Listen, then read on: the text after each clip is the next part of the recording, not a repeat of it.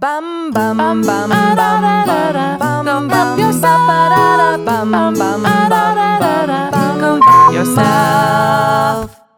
Hey everyone! Misty always laughs when I intro. Welcome back to Go Help Yourself, a comedy self help podcast to make life suck less. I'm Misty Stinnett. And I'm Michael Barbaro, and this is The Daily. Oh, wow. That was good. I'm actually Lisa Linke. If you're joining for the first time, I was imitating Misty. Oh, I'm not Michael Barbaro. Did you believe me? Did you think I was the New York Times journalist, Michael Barbaro? None of us did. Thank you. That's Misty Okay, Stinnett, and I'm I'm, Lisa Linke, and we are your co-hosts on this journey of self-help via podcast review. Thank, thank you. And this is the podcast where we uh, read and review a popular self help book each week so that you don't have to if you don't want to. Yeah. Or if you love it, you can buy it. Mm-hmm. You can become a better person or you can stay shitty. It's up to you. Who cares? But we're reading the books so that you can get that life altering perspective and advice that you've been craving or that people have been telling you, Jesus, get it together and change your Yeah, life. Yeah, we've all been there. We've Yeah. been the people who say that and the people who receive that. That's right. That's right. Now today, dear dear readers, Dear readers. is an interesting episode because you are in the in the first half of a cliffhanger. That's To be continued. A cliffhanger. Okay, so Misty, Yeah. what have you prepared for us today? Okay, I'm super nervous. I just broke into a cold sweat. You're welcome. Mm-hmm. I smell this it. is the sexiest self-help podcast out there. Yes. Um I'm really nervous. This is a major book. I am bringing you in what we think will be a two-parter episode. it will be a two-parter. Thank you. It'll be a two-parter. A New Earth: Awakening to Your Life's Purpose by Eckhart Tolle. Oh my gosh. Thank you. Well, why did you choose this book, Misty? Uh, okay. So, for a few reasons, um, I've been hearing about this book for a long time. Sure. Pretty sure my mom has bought me this book a few times. Okay. She needs you to be on a new earth. Uh, And I, I think she's bought me The Power of Now, The Mm-hmm. Untethered Soul, Mm. uh, which is not by Eckhart Tolle, but The Power of Now is, Mm-hmm. and then A New Earth. And it's just something I wasn't drawn to. And even though I appreciated it, I just, I don't know, you have to be ready to read certain self help books or you won't receive the information. I think that's true of anything. I agree. So um, I'm nervous. Uh, Which okay, I'll tell you why when I tell you about the author, and then maybe you'll understand. Cool. Before we get into that, Yes. what does the book look like? Oh, girl, it um, so it is. I'm holding it. Oh, I have to say this, everyone. I am so proud. I read this book, and I mean, red, red. She old school read it. She, I am holding it in my hand. she retro read it. 1,000 uh, post-it note marker. Oh no, I just lost. Y'all. I need to tell you what has happened. Misty was so proud of reading the book that she flipped through and a post-it note fell out and the look of sheer terror on her face. You heard it when she went, no. Okay. I'm so sorry that happened to you. Now I'm terrified that uh, this is what happens when I get nervous. Uh, now I'm terrified that that one post it was like the one quote that's going to put it all together. I'm Do you know confident what I that mean? the other 45 that I can see just No, from this side of the book will what? do This it. is great because this gives me an out. Because if none of this makes sense to you all, it's because of that one? It's this this guy. Okay, so aside from the fact that Misty's book is now missing Okay. one, I'm holding the actual paperback in my hands. Yes. The cover is really beautiful. It almost looks like um like a fire. It's like light yellow in the middle and then it gets like a darker ombre orange on the outside. It looks like it's a warm ember glowing. like a sun. Yep, and it says the number one New York Times bestselling author of The Power of Now, A New Earth Awakening to Your Life's Purpose, 10th anniversary edition with a new preface by the author. I love it. How many pages is it? This book is 309 pages. Wow, 9 Mm-hmm. times. Yeah. Okay, well, I'm I'm very excited. Um, you want to tell us about the author, and that is going to help explain That's why right. you wanted to read this. That's right. Okay. So this is from uh, his website, eckharttolle.com, and Wikipedia. Eckhart is a spiritual teacher and author who was born in Germany and educated at the universities of London and Cambridge. One night in 1977, at the age of 29, after having suffered from long periods of depression, mm-hmm. Tolle was ready to commit suicide. Mm-hmm. That night, he awakened from his sleep suffering from feelings of depression that were almost unbearable, his words, but then experienced a life-changing epiphany. Recounting the experience, he says, quote, I couldn't live with myself any longer, and in this a question arose without an answer. Who is the I that cannot live with the self? What is the self? I felt drawn into a void. I didn't know at the time that what really happened was the mind made self, with its heaviness, its problems, that lives between the unsatisfying past and the fearful future, collapsed. It dissolved. The next morning, I woke up and everything was so peaceful. The peace was there because there was no self, just a sense of presence or beingness, just observing and watching. End quote. The next few years were devoted to understanding, integrating, and deepening that transformation, which marked the beginning of an intense inward journey. Later, he began to work in London with individuals and small groups as a counselor and spiritual teacher. Eckhart shares his time between British Columbia, Canada, and California. Eckhart Tolle is the author of the number one New York Times bestseller, The Power of Now, translated into 33 languages, and the highly acclaimed follow up, A New Earth, which are widely regarded as two of the most influential spiritual books of our time. Side note, I had no idea that this was sort of like a sequel to The Power of Now. I have not read The Power of Now. I have only read this book. I did try to listen to the audiobook of The Power of Now a few years ago, but I could not stand Eckhart Tolle's voice. Okay. Yes. Okay. Anybody out there with me? Um, Eckhart's profound yet simple teachings have already helped countless people throughout the world find inner peace and greater fulfillment in their lives. Again, this is from his website.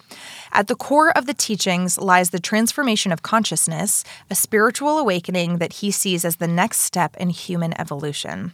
An essential aspect of this awakening consists in transcending our ego based state of consciousness. This is a prerequisite not only for personal happiness, but also for the ending of violence on our planet. Quote, I keep Eckhart's book at my bedside. I think it's a, it's essential spiritual teaching. It's one of the most valuable books I've ever read. End quote. Oprah. I gotta be honest with you. Mm-hmm. I already hate it. Now I know. I figured. No, uh, I, I'm curious. I I still don't understand, and this is a question you always ask, and I value it. Yeah. What are his credentials other than because what Mm-hmm. I've heard a lot is his experience and what he did with that, but I Yeah. don't know like. Is he a PhD? Is he Yeah, from what I can tell, what he was studying at Cambridge was not like spirituality or philosophy. I'd have to look. He You don't def- have to. I just No, he I find it interesting that that's not part of No, his he website. he does talk about it, and he was actually at Cambridge at the same time that Stephen Hawking was there, uh, which is one of the stories in the books. Um, that's a great question. I think it's more just that his words have resonated with people, and he had this horrifying experience of going from being ready to commit suicide to living in this like peaceful, loving, incredible state. But that's a great that's a great question. I felt like I was covering that when I made these notes, but apparently I wasn't. That's probably that one. That's that one. Uh, It was the one post-it note that flew out, well. I only ask that just because I don't understand what his background is. Yeah. and also I have tried to read some Eckhart Tolle uh, in the pra- in the past, being Mm-hmm. Yeah. a loyal devotee of Oprah. Mm-hmm. Um, I find the way that he speaks, Uh, it's it's He just- infuriating. he travels around an eddy of his own. Well, and he making. also it's a lot not just like no, this. Mm. not his voice, but the the way that he words phrases. Yeah. are are it seems purposefully difficult to understand, yes, there and was that yes bothers the fuck out Yes, of me. Yes, and as a matter of fact, somebody who saw me reading this, a friend of mine said, "Oh, I'm glad you're reading this one because this one is supposed to be the more accessible one than The Power of Now." So maybe, maybe that's why I couldn't get through the power. Yeah, and I couldn't. It also it's very heady stuff Mm-hmm. because there's not a lot of language to necessarily explain or encapsulate what spirituality is or a lot of the concepts he talks about. But we'll we will dive into that. Great. and we'll get there. Well, I look forward to it. Do you want to tell us the prices for the book, or I, do you want to I wait? do, I Okay. do. But I want to. Um, I just want to say first that Oprah has dedicated ten Yep. full episodes of her Super Soul Conversations podcast to this book. And by the time this episode comes out, all of those will will be complete. So there's actually one for each chapter of the book, um, which is why we're doing it in a two-parter because if Oprah needs 10 episodes, we sure as shit need more than one. So, I was going to say, we can probably do it in two. That's right. so she and Eckhart Tolle basically go chapter by chapter. They answer reader questions and discuss the philosophies of the book. So as you're listening along today with us, if there's anything that you're like, wait a second, what? Or I want to know more, etc., I highly recommend you check out um, Oprah's Super Soul Conversations podcast. It's great. Um, I have not listened to every episode of those because I wanted my own opinions of the book before we did this review. So, um, I also just want to say first impressions. So, when I first picked up the book, uh, A, I couldn't believe I had an actual book in my hands. It was dope. And When you I were like, well, what do I do with it? yeah. And when Where I do I turn it on? That's, yeah, I couldn't, I, I plugged it in and nothing happened. It was so weird. Um, so when I started reading, I immediately understood why this book is so popular. It seems to strike a perfect balance between being practical, like it, it's practical because it offers practical steps to achieve everything he writes about. okay. It doesn't subscribe to a particular religious viewpoint. Well, no But- isms. Right, but he does incorporate teachings of Zen, Buddhism, Christianity, and other religions, um, and shows how they share a lot of the same fundamental ideas. Or, as he says a lot in the book, this is how this thing that, like a disciple of Jesus said, was mistranslated, uh-huh. and what it actually means is this, uh-huh. and does it in a way where it just feels like all of the religions are talking about the same thing, which I mm-hmm. thought was really cool because.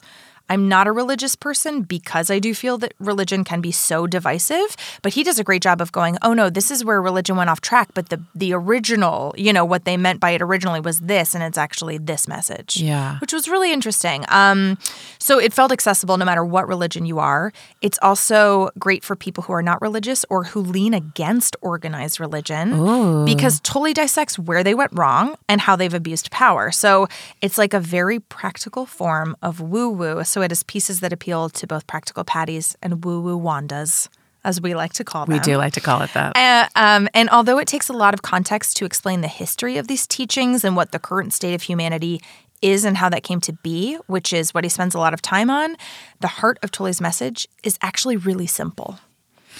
So this is why I think it's so popular because it's kind of like everybody can access it from where they are. okay, great. Right? Well, I look forward to it. Um, I also, uh, in my notes, I said this book is dense. So the human brain, as you may know, learns in story format. There are not a ton of stories in this book. Why? I know. Eckhart, why? So I was finding that after I read 30 or 40 pages, I needed a break to absorb the information and rest my mind because it was not really in like a narrative way. See, that just makes me mad. I'll be honest with you. Yeah. Yeah. If your if your message is so important, pay attention to the audience, not to how you want to say it. All right, I'm getting Well, I think it's not even. I think it's. I, I mean, he he definitely sprinkles metaphors and and and stories in there, but it's just like every single sentence feels like it's dropping some like profound truth. So it, it's it's just a lot. And I also wanted to take a moment to you, Lisa, to Mm. talk about.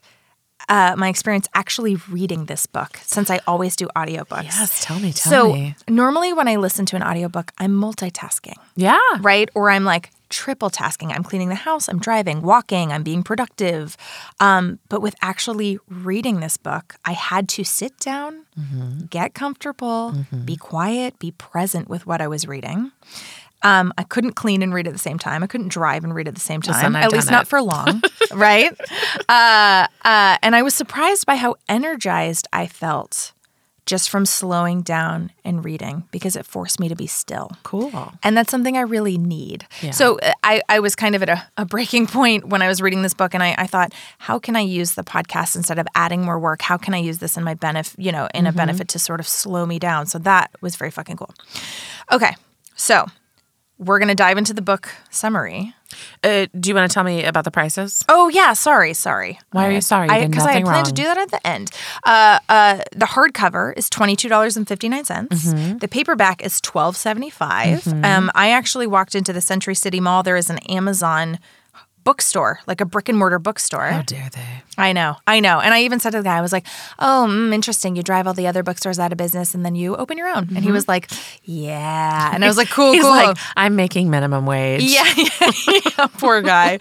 The Kindle thirteen ninety mm-hmm. and the audiobook sixteen mm-hmm. And on the Overdrive app, it's free, baby. Amazing. Okay, cool. Thank you. But again, I you know, well, I just like to know how much I'm paying for this brilliance. Yeah, thank you. And I I think it might also be a little bit more expensive now because it's like the 10th anniversary and Oprah's doing her thing. So I think it's sort of like on a, a height of popularity. It's got the Oprah bump. Yeah. So, something this book says before I tell you about the 10 chapters, something this book says once or twice that I found interesting is that not everyone is ready for this book. Thank you. If He's giving me permission to back out. That's right. if this book is, he says, if this book is meaningless to you or doesn't make a ton of sense, then you're not ready for it. And uh, my notes are judgments about that aside, I do find it to be true that you can try and impart all the wisdom in the world to someone else. Like, think about a teenager. You're trying to like give them hard learned lessons. Yeah. You know, you can share all the wisdom you want, but until they're ready, they won't actually hear it. Yeah. So it, it just reminds me of the phrase you can lead a horse to water, but you can't make it drink. And I think that's true of all self help. Like, none of it will be useful for you in any way unless you're actually open to receiving it. Maybe that's why I, I'm struggling. You are just like a brick wall. Well, i- yes. And inherent in that statement, it implies that he's like, I know everything. And if you don't understand, Yeah. it's your fault. Okay, there are 10 chapters. The flowering of human consciousness. No. Thank you. Ego, the current state of humanity. The core of ego.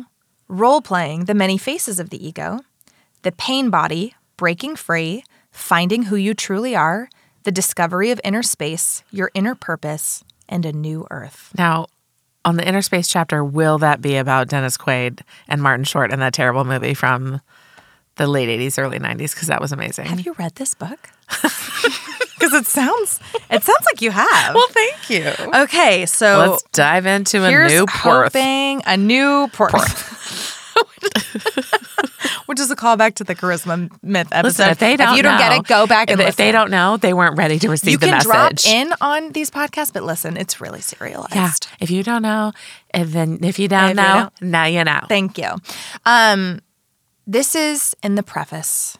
Just as the caterpillar becomes dysfunctional shortly before it undergoes its metamorphosis into a butterfly, the egoic state of consciousness, which is still more prevalent than the awakened consciousness in most countries and organizations, listeners, dear listeners, I just need for you to know what's happening right now, which is that Ah. Misty's post its were not so much post its as they were just little slips of paper with very well, I was little trying to gum. save paper, so I cut a bunch of post-its. Listen, I love what you did. And then what has happened is every time she turns a page, one of these falls out.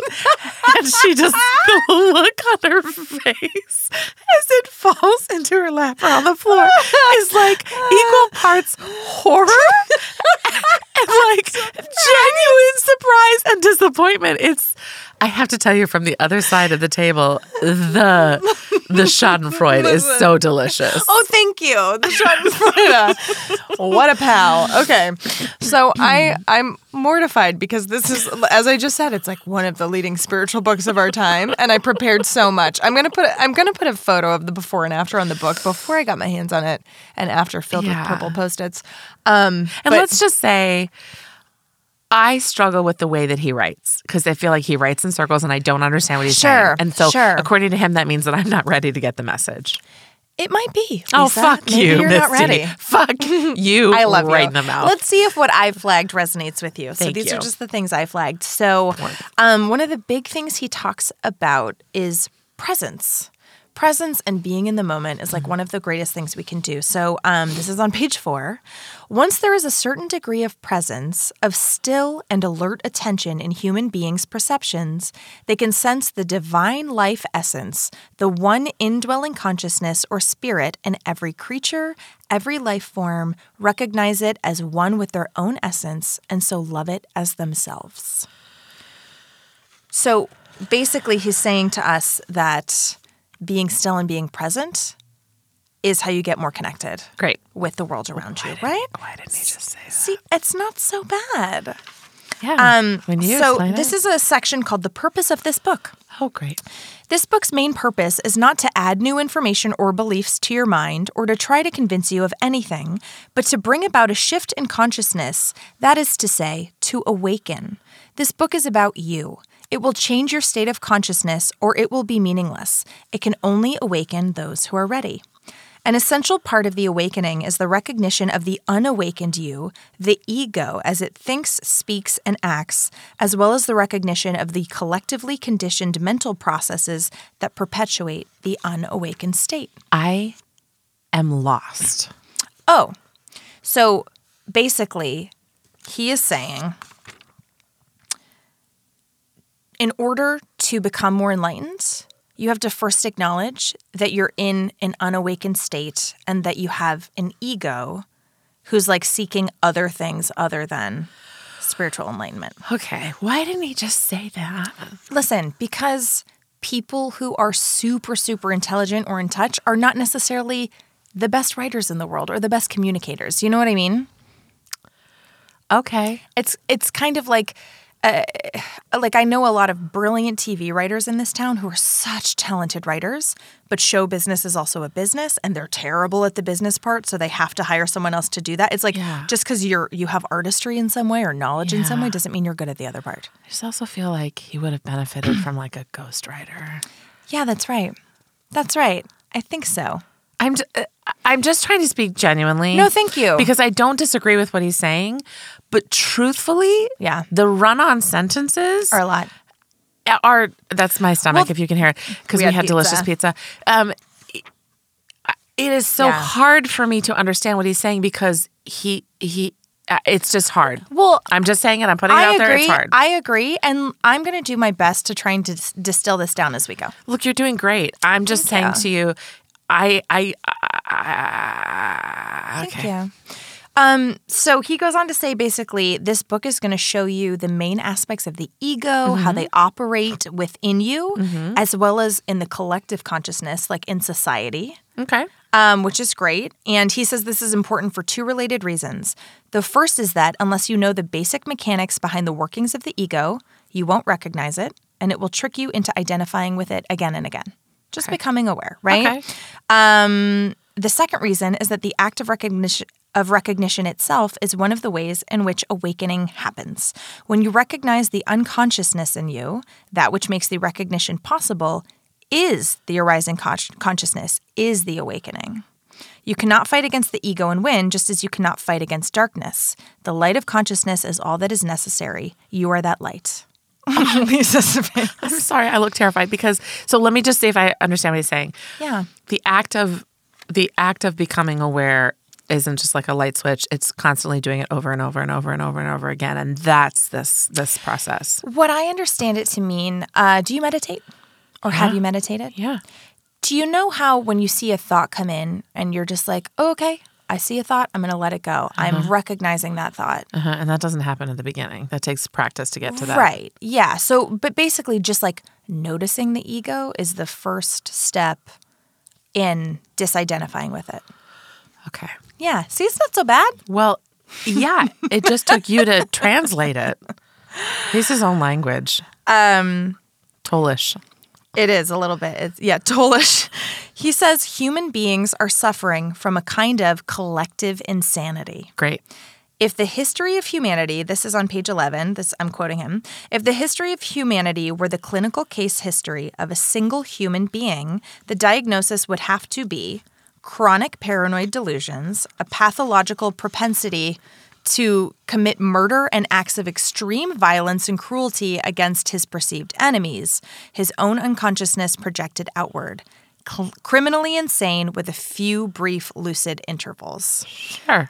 So basically, he talks about how everyone in the world has sort of bought into this insane, like we're we're not acting at the truth of who we are, which I will get to. I'm jumping ahead. whole time. Um, so he says You do not become good by trying to be good, but by finding the goodness that is already within you and allowing that goodness to emerge. Okay, that's beautiful and succinct. Isn't that great? That But- was not in Tolish. Yep, that's right. But it can only emerge if something fundamental changes in your state of consciousness. Okay. So that's basically what this book is about. Great. So this section is called The Arising New Consciousness. In Hindu teachings and sometimes in Buddhism also, this transformation is called enlightenment. Sure. In the teachings of Jesus, it is salvation, and in Buddhism, it is the end of suffering. Liberation and awakening are other terms used to describe this transformation. Um, so that's basically what he's trying to get us to is this awakened transformative state. Thank you. So, in chapter 2, Dang. Thank you. Ego, the current state of humanity. Oh, and I should say, this book is so dense. If I were to really try to cover every single chapter, this would be a nine hour podcast. What I a mean, great exercise for you, having read it. Yeah. And then having to trying to it. interpret it. And I'm not an expert. I read this a couple weeks ago. You know what I mean? Like, Apparently, neither is he. I don't even know what he studied at Cambridge. I will I will find out and we'll put it in the show notes. All right. Um, so just know that if you're sparking to anything in this book, I highly recommend you read it. If you're already hating it, you might want to just skip this episode, y'all. Um, so I'm just going to read excerpts so that we can kind of talk about his main ideas. So this is ego, the current state of humanity. Words, no matter whether they are vocalized and made into sounds or remain unspoken as thoughts, can cast an almost hypnotic spell upon you. You easily lose yourself in them, become hypnotized into implicitly believing that when you have attached a word to something, you know what it is. The fact is, you don't know what it is. You have only covered up the mystery with a label. Everything a bird, a tree, even a simple stone, and certainly a human being is ultimately unknowable. This is because it has unfathomable depth. All we can perceive, experience, think about is the surface layer of reality, less than the tip of an iceberg. Underneath the surface appearance, everything is not only connected with everything else, but also with the source of all life out of which it came. Even a stone, and more easily a flower or a bird, could show you the way back to God, to the source, to yourself. When you look at it or hold it and let it be, without imposing a word or mental label on it, a sense of awe, of wonder arises within you. Its essence silently communicates itself to you and reflects your own essence back to you. This is why he says humans love being in nature. Or that feeling you get when you're standing on the beach and you see an incredible sunset. Or like you talked about on a previous minisode, just like seeing a vista in front of you and feeling connected. He's saying those moments are when we are feeling what we truly are, which he believes is all connected to the source or God or whatever you'll call it mm-hmm, of life. Mm-hmm. So he says when you don't cover up the the world with words and labels, a sense of the miraculous returns to your life that was lost a long time ago. A depth returns to your life. Things regain their newness, their freshness, and the greatest miracle is the experiencing of your essential self as prior to any words, thoughts, mental labels, and images. For this to happen, you need to dis- disentangle your sense of I, of beingness, from all the things it has become mixed up with, that is to say, identified with. That disentanglement is what this book is about. So wait, he wants me to stop using all the labels that I have for things. Like I can't call a bird a bird, and I can't call a book a book. No, you totally you totally can, but he's saying you need to disentangle your uh, your sense of yourself, like your true self, from the things it has attached to. It'll make more sense. So get rid of my own labels for myself. Sort of. You'll see. It's all listen. It's, Will I? It's all about love you. recognizing your ego and what it wants, and detaching from that, so that you can just be who you, who he says you really are. Dear reader. I invite you to place a bet are you with us, everyone? about whether or How's not it at the end of going? these two episodes How am I I'll- doing? I'll, I'll, I'll, I'll understand. So, the quicker you are in attaching verbal or mental labels to things, people, or situations, the more shallow and lifeless your reality becomes, and the more deadened you become to reality, the miracle of life that continuously unfolds within and around you. Okay, that makes sense. Does it? Yeah, why do you have to say all that other stuff? no. Um, so this is content and structure of the ego. We are on page 35 already. The unconscious compulsion to enhance one's identity through association with an object is built into the very structure of the egoic mind. One of the most basic mind structures through which the ego comes into existence is identification. The word identification is derived from the Latin word idem, meaning same, and facere, which means to make. So when I identify with something, I make it the same. The same as what? The same as I. I endow it with a sense of self, and so it becomes part of my identity. One of the most basic levels of identification is with things. My toy later becomes my car, my house, my clothes, and so on. I try to find myself in things, but never quite make it and end up losing myself in them. That is the fate of the ego. Okay. I feel like I highlighted things that made sense to me with more context, and I'm not doing. Maybe this is this No, is listen. the episode where we learn I need to listen to audiobooks. No, let me tell you, I'm not ready for this message. It's probably resonating with everybody who is enlightened and ready to go. And I'm just some jackhole piece of shit You're not. isn't ready for any kind of enlightenment. It And all I'm made sense to me when with I was reading it, and No. now a couple weeks later, okay, listen, you will you will agree with this next sentence because you've said it yourself. Mm. Uh, so he's talking about he's talking about identification with things and how the ego does that because Yep. we want to understand the ego Yep. if we are to ever become enlightened or more connected. Great. Identification with things. The people in the advertising industry know very well that in order to sell things that people don't really need, they must convince them that those things will add something to how they see themselves or are seen by others. In other words, add something to their sense of self. Um, and so, in many cases, you are not buying a product, but an identity enhancer Sure. right? Paradoxically, what keeps the so called consumer society going is the fact that trying to find yourself through things doesn't work. The ego satisfaction is short lived, and so you keep looking for more, keep buying, keep consuming. Of course, in this physical dimension that our surface selves inhabit, things are a necessary and inescapable part of our lives. We need housing, clothes, furniture, tools, transportation. There may also be things in our lives that we value because of their beauty or inherent quality. We need to honor the world of things, not despise it. But we cannot really honor things if we use them as a means to self enhancement, that is to say, if we try to find ourselves through them. This is exactly what the ego does. Ego identification with things creates attachment to things, obsession with things, which in turn creates our consumer society and economic structures where the only measure of progress is always more. The unchecked striving for more, for endless growth, is a dysfunction and a disease. It is the same dysfunction the cancerous cell manifests, whose only goal is to multiply itself, unaware that it is bringing about its own destruction by destroying the organism of which it is a part. I agree. Thank you. I thought you might. Did we get you back? She looks back. She looks back. Okay, whatever the ego seeks and gets attached to are substitutes for the being that it cannot feel. So he's saying mm-hmm. that when we feel detached from our true essence and the world around us, We substitute with things. Exactly. You can value and care for things, but whenever you get attached to them, you will know it's the ego. And you are never really attached to a thing, but to a thought that has I, me, or mine in it. Whenever you completely accept a loss, you go beyond ego and who you are. The I am, which is consciousness itself, emerges. Sometimes letting things go is an act of far greater power than defending or hanging on. Life will give you whatever experience is most helpful for the evolution of your consciousness. How do you know this is the experience you need? Because this is the experience you're having at this moment.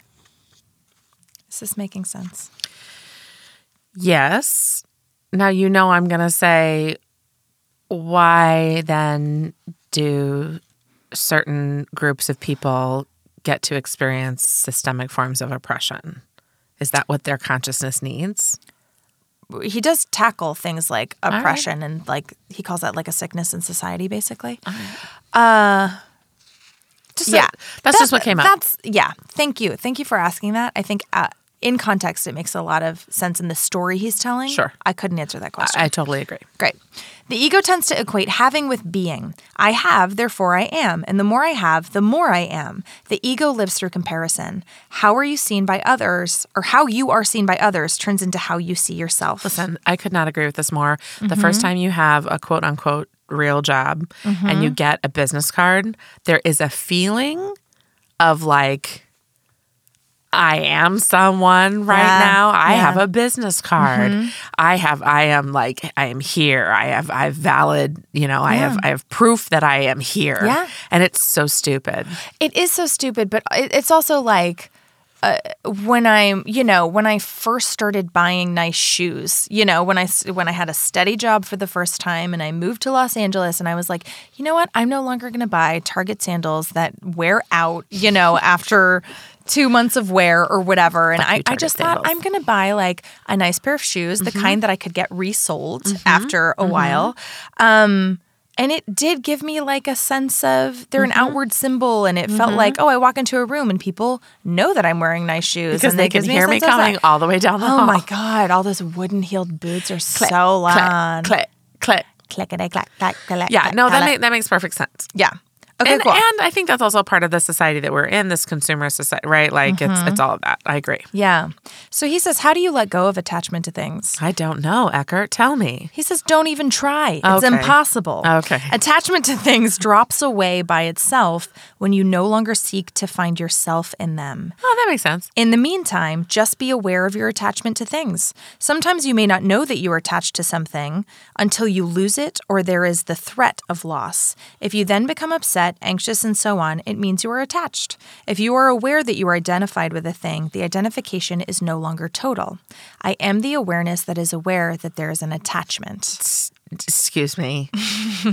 That's the beginning of the transformation of consciousness. I'm gonna need you to repeat that sentence. So I am the awareness. I am the awareness that is aware that there is an attachment. So you see why I hate this guy. Yeah. Okay. So, do you ever think, oh, that was a weird thought I just had. what? No, do you ever think that? Thank you. Oh no, that was 100. percent That was acting. Genuine. Thank you. No, it wasn't. Maybe it I should pursue a career. 100 percent genuine. I love should. you. Um, I do have that. th- Actually, I've I've let that go because I know that I have weird thoughts. Well, not not even. Uh, that's just an example. So the you inside that's going, oh, that was a weird thought I just had. That's an observer. That's the observer he keeps talking about in your mind, your true self. sure. who is observing your mind. So basically, like, there's the ego, which is the one having the thoughts, and then there's your true self, which is the one observing the thoughts. Is this making this is this is heady stuff? It's simple Speaking when petty, you grasp it. how many people are up in my fucking head? Just tell me right now. Two, ego and observer, or is there more? there's a true self, Nope. and then there's the mind. Oh my god, I'm so not qualified to do this book. Let's keep going. You're you're listen. Free you to are- fail. Hey, you are qualified to talk about this book Thank you. because it's marketed to you. Thank you. So, the true you is awareness That's the person who said that was a weird thought. that's aware that there's attachment to a thing. Yeah. yeah. I feel like I'm in an Escher painting. Yeah. Um, I, I'm going to find a better example. There's the true you Mm-hmm. is the awareness Yes. that you're aware of a thing. Yeah. Did I say that right? I think so. Someone rewind a few times and let us know. so he says, no ego can last for long without the need for more. And uh, this just keeps making me think of like, so one of my favorite stores to shop at is Madewell because they always have crazy good sales. And I always feel like I'm getting a bargain because there will be like, Leather mules that are normally $268 on sale for like 45 And I'm like, oh, this is amazing. Well, I don't know. Um, but I'm always so excited to get that pair of shoes or that pair of jeans on sale, and it's great, and I feel great in them, and it's great. And then I wear them like three or four times, and then I'm like, cool, what's the next new cool pair of shoes? And it's like, that that sounds really trite because I'm just a you know dumb white girl talking about Madewell purchases, but like You are a smart white girl. thank you. Um, but that's what it reminded me of. I we always want more. Yeah. The I, I never find myself in those shoes. Okay. If I did, uh, I wouldn't need to get them resold. No. You're welcome. No. Okay. No content will satisfy you as long as the egoic structure remains in place. No matter what you have or get, you won't be happy. You will always be looking for something else that promises greater fulfillment, that promises to make you your incomplete sense of self complete and fill that sense of lack you feel within. Okay. So, cool. Got it. Yeah. Something I do find is that the subjects are really heavy in this or heady in this book, but he does repeat himself a lot, which is a strength and a weakness of this book. Yeah, sometimes in the same sentence. Thank you. Uh, identification with the body.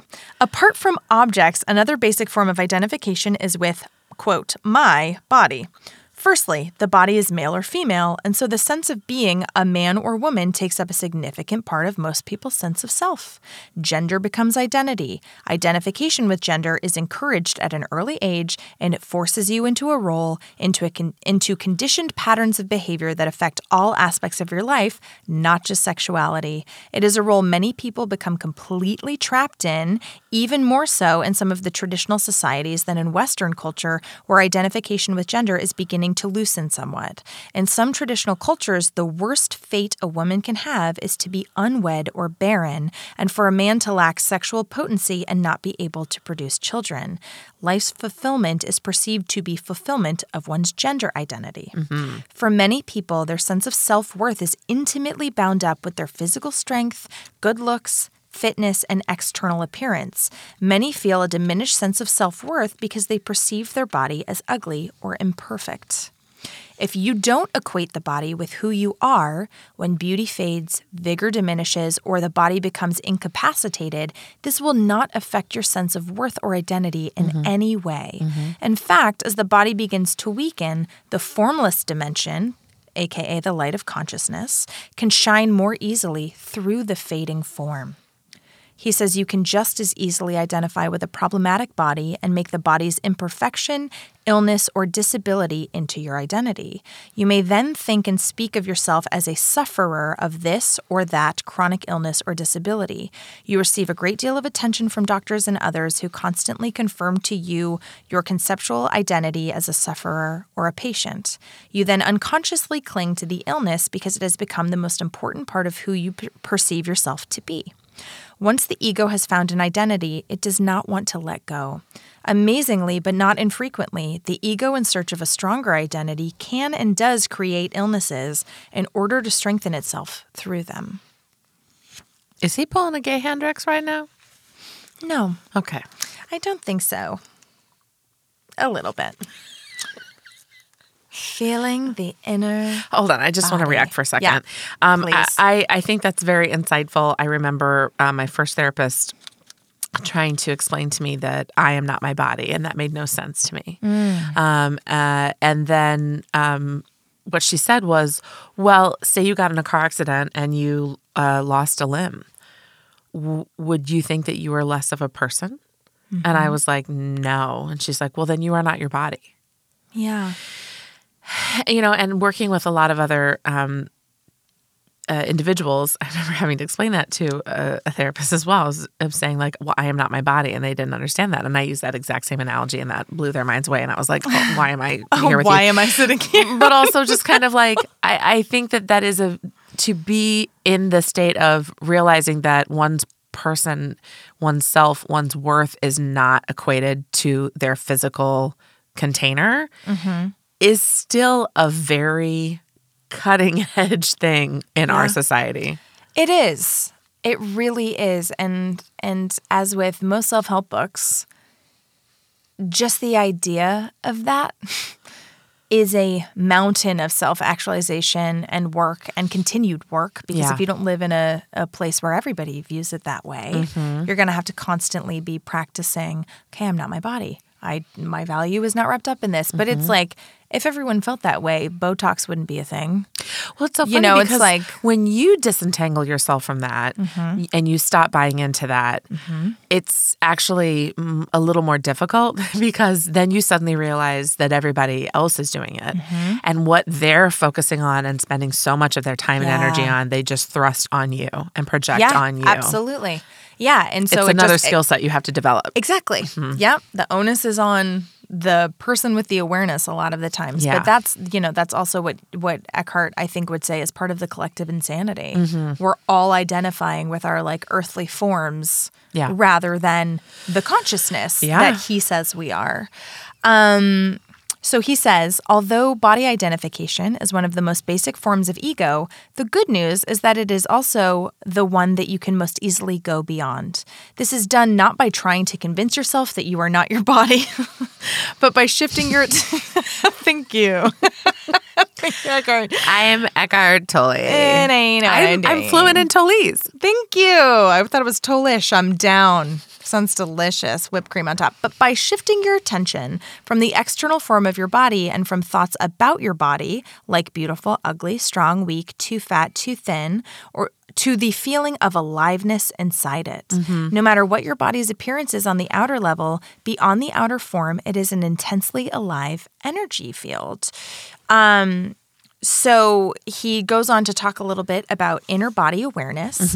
He says, What I call the inner body isn't really the body anymore, but life energy, the bridge between form and formlessness. So, form is like the form that we take shape of as humans in the world, and formlessness is what some people might call your soul, right? Your spirit. Okay, Yeah. great. I was ready for you to say form and function. I was Thank so you. Thank you it. so much. Um, so he says, for example, see if you can feel the inner body whenever you listen to someone. So you uh, walked us through this on a past episode where you were like, okay, sitting there, whatever you're doing right now, Yeah. can you just become aware of the space between your thumb and your forefinger, like Right. the webbing? Right. and I'm aware of that and I feel more connected to my body just thinking about that. So it's it's as simple as like That's the form. yeah. Now, the formlessness Yes. is my spirit, my soul, my essence, right? Yes. Mm-hmm. Here, I will say if you are not familiar with the inner body awareness, close your eyes for a moment and find out if there is life inside your hands. Don't ask your mind. It will say, I can't feel anything. Probably it will also say, What What do you mean? What is there life inside my hands? Yeah, yeah, Shut yeah. up. Uh, probably your mind will also say, Give me something more interesting to think about. Yeah. so instead of asking your mind, go to the hands directly.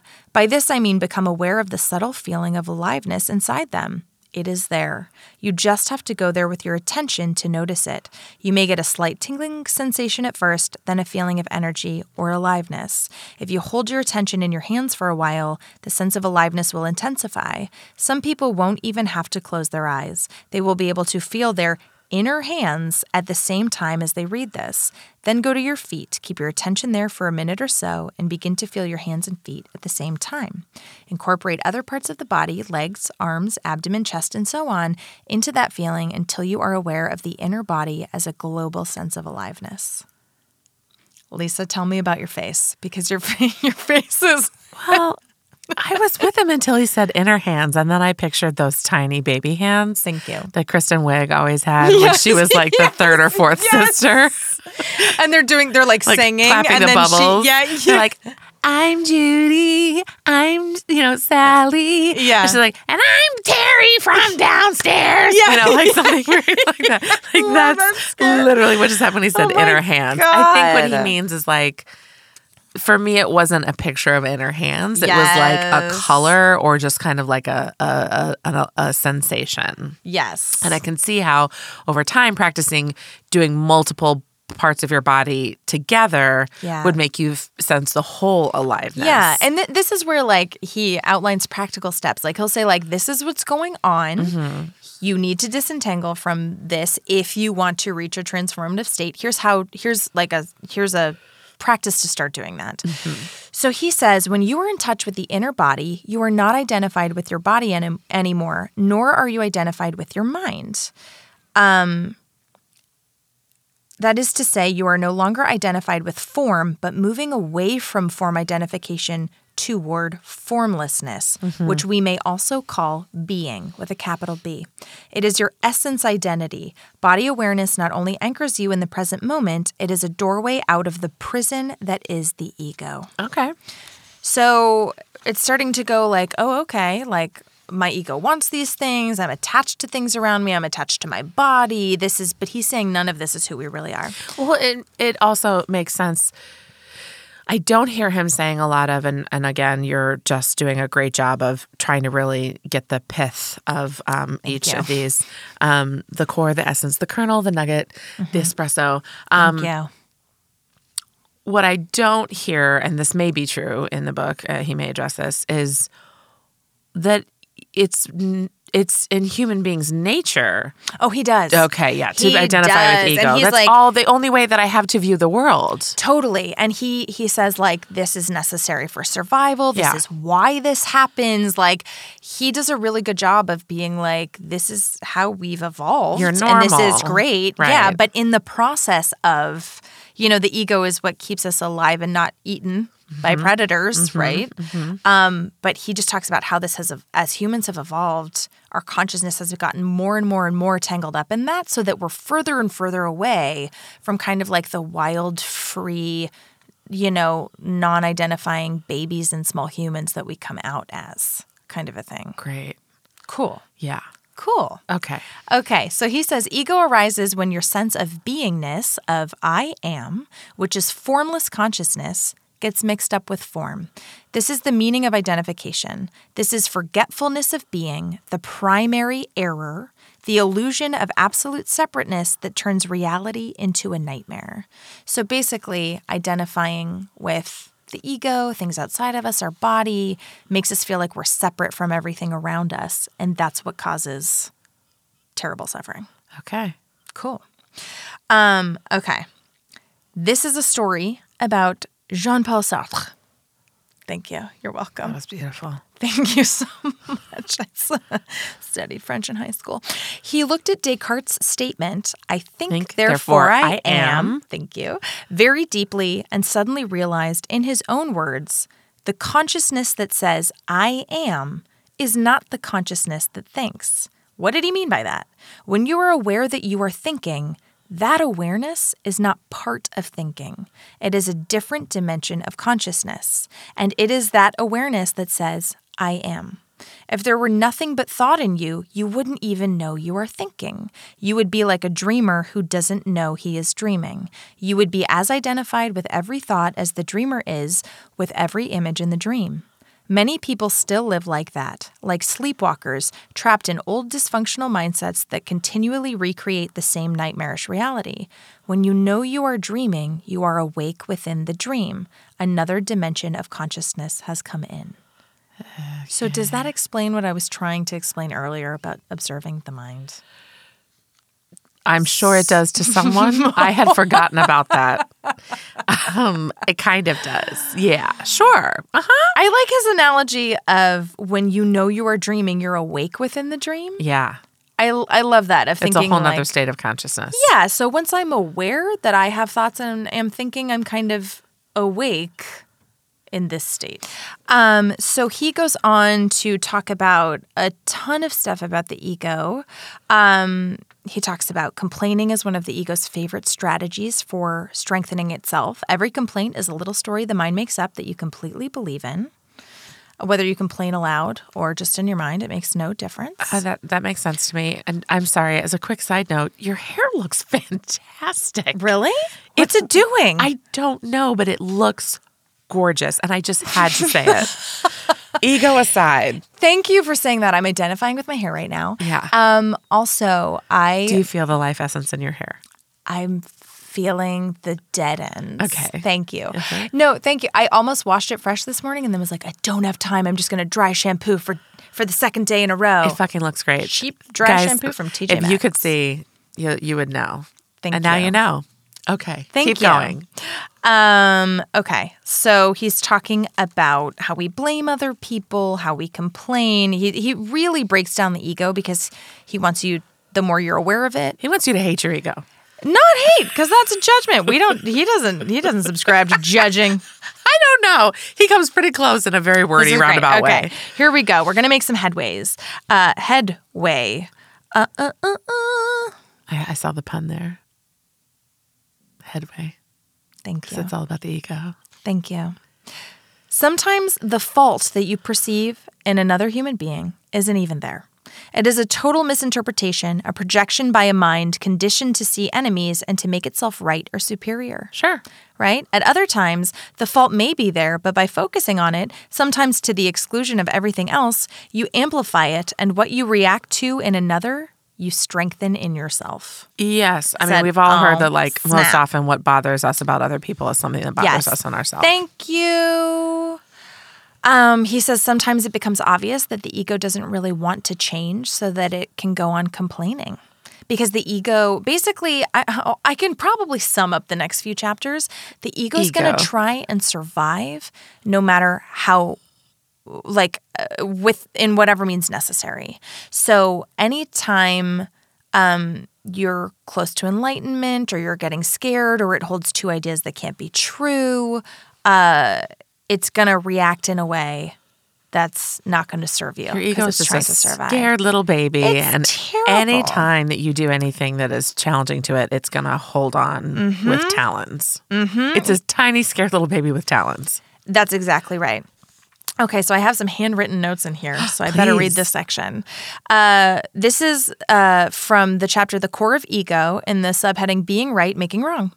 It may not be immediately apparent how complaining about, say, about a traffic jam, about politicians, about the greedy wealthy or the lazy unemployed, or your colleagues or ex spouse, men or women, can give you a sense of superiority. Here is why. When you complain, by implication, you are right, and the person or situation you complain about or react against is wrong. And I wrote in all caps, we have a lot of ego in this podcast. First of all, I know exactly that I'm superior. That's why I'm complaining. That's right. They did it wrong. That's right. Thank you, Lisa. Yes. Duh. Duh. uh, I wrote, I didn't even want to pick up this book because of ego. And I think this is why change and death are so hard. Yeah. They challenge and dismantle our sense of self and ego, which then fights to survive. Yeah. Because death is about losing a huge part of your identity. Like, you know, for me, it's like, oh, my dad's no longer in the world. What Yeah. the fuck does that mean? And that's why it's so terrifying because it's like, well, Uh, my whole sense that- of safety and what am I and who am I? So um, that was a big light bulb moment for me. I love that you shared that. I, I totally agree with what he's saying. And and also I think that's why complaining is different than when you say, here's how I'm feeling about a situation. Yeah, You're really identifying with what's happening. for you. Exactly, because you're and you're allowed to go. Oh, I feel like that's wrong, or I was wronged, or I'm upset that this person did this. But it's but there's a way to do it with ego and without. Well, on my way here today, as you and I were talking in the car, I told you that I was mad at the person in front of me who was driving on Melrose That's at a scant 14 miles an hour. That's right. And you found a beautiful way to positively say it. You said, You have a mouth, you can express it, and I'm here to hear it. I said, "Isn't that wonderful? you have a mouth." I said, I want to run over this person. I know. And then I was laughing. I was like, "What have I become? Just a walking self-help book." So, uh, so he's repeating himself again, but I think it's worth it. The particular egoic patterns that you react to most strongly in others and misperceive as their identity tend to be the same patterns that are also in you, but that you are unable or unwilling to detect within yourself.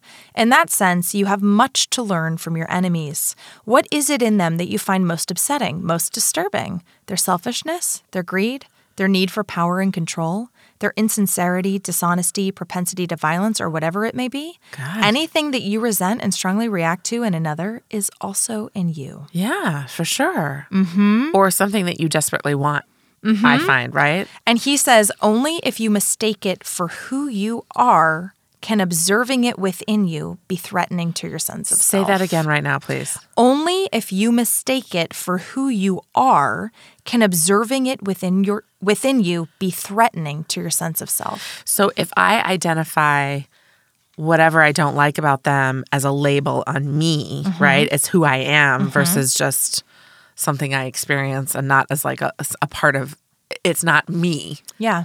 then it becomes threatening. If if it if I make it me, it becomes threatening. But if I am able to observe it and be like, nope, that's my ego, that's just this. Yeah, I also think like if I have a lot of shame because I perceive some part of myself as weak, or I'm I'm weak, or I'm this greedy person, or I I am I, I'm acknowledging some less than stellar quality in myself. Right? It doesn't have to be threatening to your sense of self observing that quality because it's not who you really are. Right. So when Yeah. you label it as you, Yeah. right? Like yeah. I am fill I the am blank. as opposed to like I'm wow, that's something about myself. I am that- love and light and perfect and this is something my ego has created. Kind of Interesting. Well, oh, that's an interesting I phrasing think. too. I, I love that because it's even like it's not even me; it's just my ego. Yeah, because I think the idea, and I'm reading this in a lot of self help books that we have coming up, is We came into this world fucking perfect. And the truth is, the essence of who we are is perfect. We're all great as we are. It's just that th- at least is brushing off a shell just girl. Thank you. Not my you- words. can you catch These are that? authors' words. Oh, I caught it. Thanks. It's in my it's on my face now. Um, but it's it's that we get confused and forgetful and entangled with all this other shit along the way and we end up judging ourselves for all of these things that we've bought into and societal I mean, ideal and the it's like alternative is that we stay in diapers and don't have language. no, no, no, no, no, no. It's not that. It's going, okay, cool. We got distracted with all that material bullshit for a while and all the judgments of ourselves. Let's just go back to the fact that we're fucking awesome and there's kindness and love within us. Also, can I stay in diapers and not learn language? I'm into it. Okay. If you can unlearn a language, I'll be very impressed. Um, okay. The primary cause of unhappiness is never the situation, but your thoughts about it. Sure. About any situation. Sure. Be As Shakespeare said, nothing is either good or bad, only thinking makes it so. Thank you. Look at you. You're so fancy. Uh, be aware of thoughts you were thinking. Separate them from the situation, which is always neutral, which always is as it is. Instead of making up stories, stay with the facts. For example, I am ruined is a story. It limits you and prevents you from taking effective action. Quote, I have 50 cents left in my bank account, end quote, is a fact. Facing facts is always empowering. Be aware that what you think to a large extent creates the emotions that you feel. Yeah. See the link between your thinking and your emotions. Rather than being your thoughts and emotions, be the awareness behind them. I remember when Oprah was first covering this book, um, or maybe his, uh, uh, an, uh, maybe it was a new, not a new Earth, but the Power, of, now. Maybe, or it was something, but the one that stuck with me, and it was when she said, "Did your ex husband rip your heart out of your chest?" Or did you get a divorce that you didn't expect? like, you know, like how are you talking about it? How Right. are you labeling it? Right, right. Um, and and I was I thought I, that stuck with me. yeah. Thanks, Oprah. Thanks, Oprah. Um, he says, Don't seek happiness. If you seek it, you won't find it because seeking is the antithesis of happiness. Happiness is ever elusive, but freedom from unhappiness is attainable now by facing what is rather than making up stories about it. Unhappiness covers up your natural state of well being and inner peace, the source of true happiness. Okay. Okay, we're doing great. Oh, uh, I wonder what this says because next to this highlighted paragraph, I wrote fuck in all caps. Let's see. Conscious parenting. Many children harbor hidden anger and resentment toward their parents, and often the cause is inauthenticity in the relationship. The child has a deep longing for the parent to be there as a human being, not as a role, no matter how consci- conscientiously that role is being played. You may be doing all the right things and the best you can for your child, but even doing the best you can is not enough. In fact, Doing is never enough if you neglect being. The ego knows nothing of being, but believes you will eventually be saved by doing. Hmm, that rings true. Damn. If you are in the grip of the ego, you believe that by doing more and more, you will eventually accumulate enough doings to make yourself feel complete at some point in the future. You won't. You will only lose yourself in doing.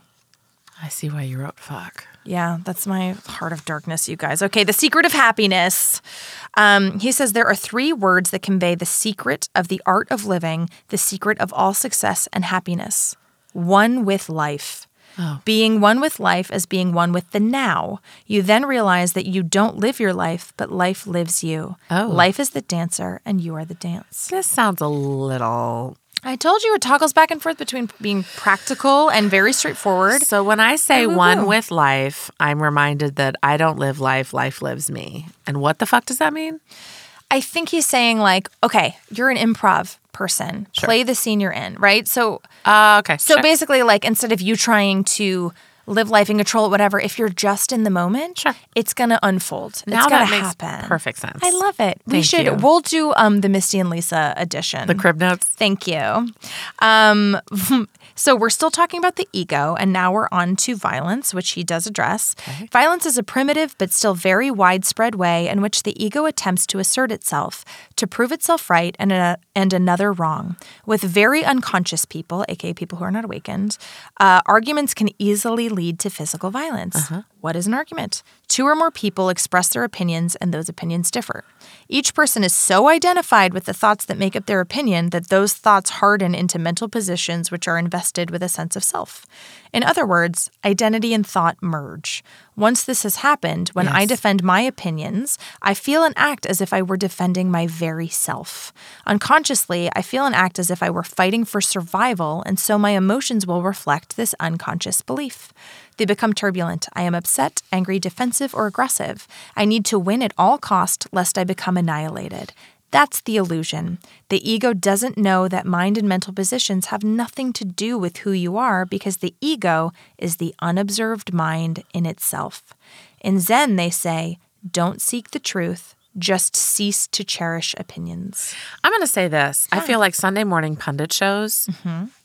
Are exactly what he just said. Yes. And that our identity politics are really getting into that. Yes. And this divisive nature that we're talking about, this chasm that's widening between um, our political parties in the country, are that we are uh, exactly that identity, that our politics are our identity. And that's why we're fighting so hard for them. That's right. Second note, I feel like Cory Booker has read a, a New Earth and just gets Oh, He's so graceful. I know, right? Okay. We're going to come to a stopping place, I think, in just a second because the first half of Sav is nodding. He agrees. He's like, "Yes, that's right. Let's stop." because the first the first half of this book is really just about the ego identifying, disentangling, becoming aware because that's that is the major step in this new consciousness that will create this whole new earth according to him. So, um here is the last thing I will say about the ego. Okay. And and by the way, we're on page 124. So we're almost halfway through. That's right. Exactly. So, the ego in illness. An illness can either strengthen or weaken the ego.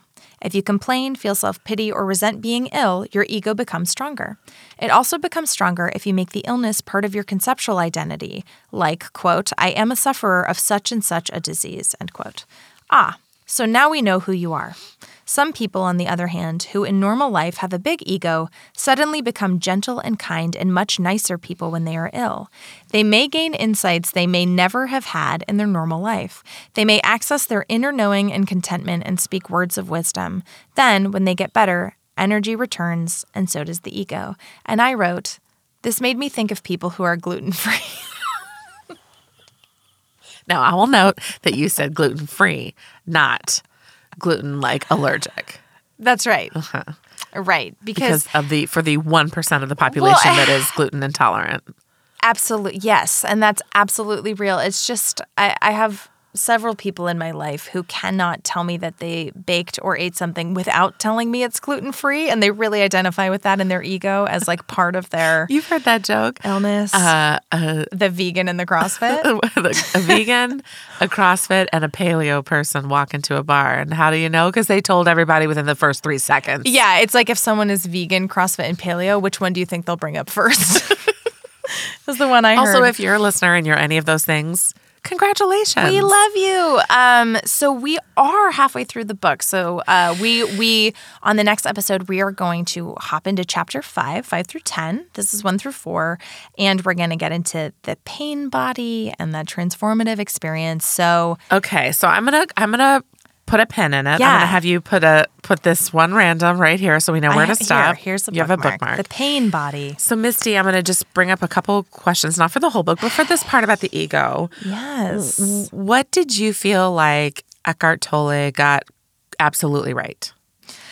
I identified with almost everything he said Okay. about the ego. I mean, it's it's just interesting in thinking about like, h- why do we have egos? How did they serve us? Sure. Why did they develop? How are they not serving us anymore? Sure. In you know, as a society, Is it like an becomes more sophisticated? yeah. Right. Yeah. yeah. Exactly. What do you think he got wrong? This is a tough read. I mean, Yeah. I really enjoyed this uh, ultimately because I was being still and because a ton of what he said was resonating. And I was really surprised. I went into this book being ready to be like, I'm not that spiritual. Yeah. I don't, I had all sorts of preconceived notions Yeah. and it still really resonated with me Yeah. Um, this is not a beginner's self help book at Doesn't sound like it. all. And it is, I think, for a lot of people, going to be a fucking chore. I. I'm serious. Why are you laughing? I did not expect that. Wow. Okay. Um, But for me, I feel like I'm at a place in my self growth where I'm open to receiving this information and holding these ideas. well, as he would and say, you're ready for it. You're available. But maybe not a hundred percent. I mean, I feel like this is a book that you could read ten times and get different things out of. It's very dense. Um, question. Yeah. Um, since we're not going to do homework, since we're halfway between, Yeah. is there anything that you started applying from this ego portion right away? I have basically just started becoming aware of my ego Okay. a little bit more. Uh and just seeing like when does it flare up? So for instance, it's like in traffic if somebody cuts me off. Uh-huh. So he I think he actually talks about this. It's like if you are uh, if this is the reason why like somebody will violently cut me off, I will honk at them and they'll flick me off, even though like I'm not in the wrong. I was defensively driving. It's because this ego flares up and you feel like someone's attacking your character. It's I don't know. It's really interesting. Just becoming more aware of it. Okay, that's Yeah. cool. Yeah. Well, I'm going to invite people um, as they wait for part two. This is like a, if you're old school TV watcher, what happens right now is it fades to black and it says to be continued. Yeah. And you're like, what? Yeah, Um, I'm sure you were on the edge of your seat. I mean, we told you it was going to happen. Um, uh, but if in the interim you have read A New Earth and you want to tell us uh, uh, what you think, or Yeah. if what we've talked about resonates with you in terms or if you're like Misty, that the you got it all wrong. This is not anything. or if you're like Everything Lisa, you're about the book is wrong. shut up and listen. It's so clear the way he writes it. Yeah. Um, and also definitely head to the Super Soul Sunday podcast where Eckhart Tolle himself is sitting with Oprah answering listener questions. I think we do a better job. Um, I'm also going to say um, now would be a great time to also write us a review, um, not just uh, give us that beautiful five star rating, but write a, a review on how uh, you enjoy our our podcast. We did get one one star rating, and to that person, I say yes. We did. We did. And We I got got really rating. excited I because I was like, someone hated it so much that I, this, is, this is awesome. um, but it, when you when you rate and when you review, it really helps us reach a greater audience. Um, and and so that they can be confused about this book too. so that they can go, what the fuck are they talking about too? so that we're all in this together. So um, uh, please do that, and and also uh, check out our podcast. Uh, excuse me, our our Instagram posts, our Facebook, all that great stuff, um, and all that's gonna come up just now. But please, please hang around um, on on on bated breath over the next six Thank days you. until part two of A New Earth, A new earth. Um, A New Porth. and until then, Life is abundant. Go Help Yourself, a comedy self help podcast to make life suck less, was produced by Misty Stinnett, Lisa Linke, and Matt Sav. Our theme song was also written by Matt Sav. He's amazing. Do you want to get in touch? You do. Email us at gohelpyourselfpodcast at gmail.com. And you know, you can also find us on the social medias Instagram at Go Help Yourself Podcast, Twitter at GHY Podcast, or check out our website, gohelpyourselfpodcast.com. and if you liked our podcast, please subscribe, rate, and review us on iTunes to help other people discover our show. It's really the least you can do. and why don't you tell all of your friends? Bye!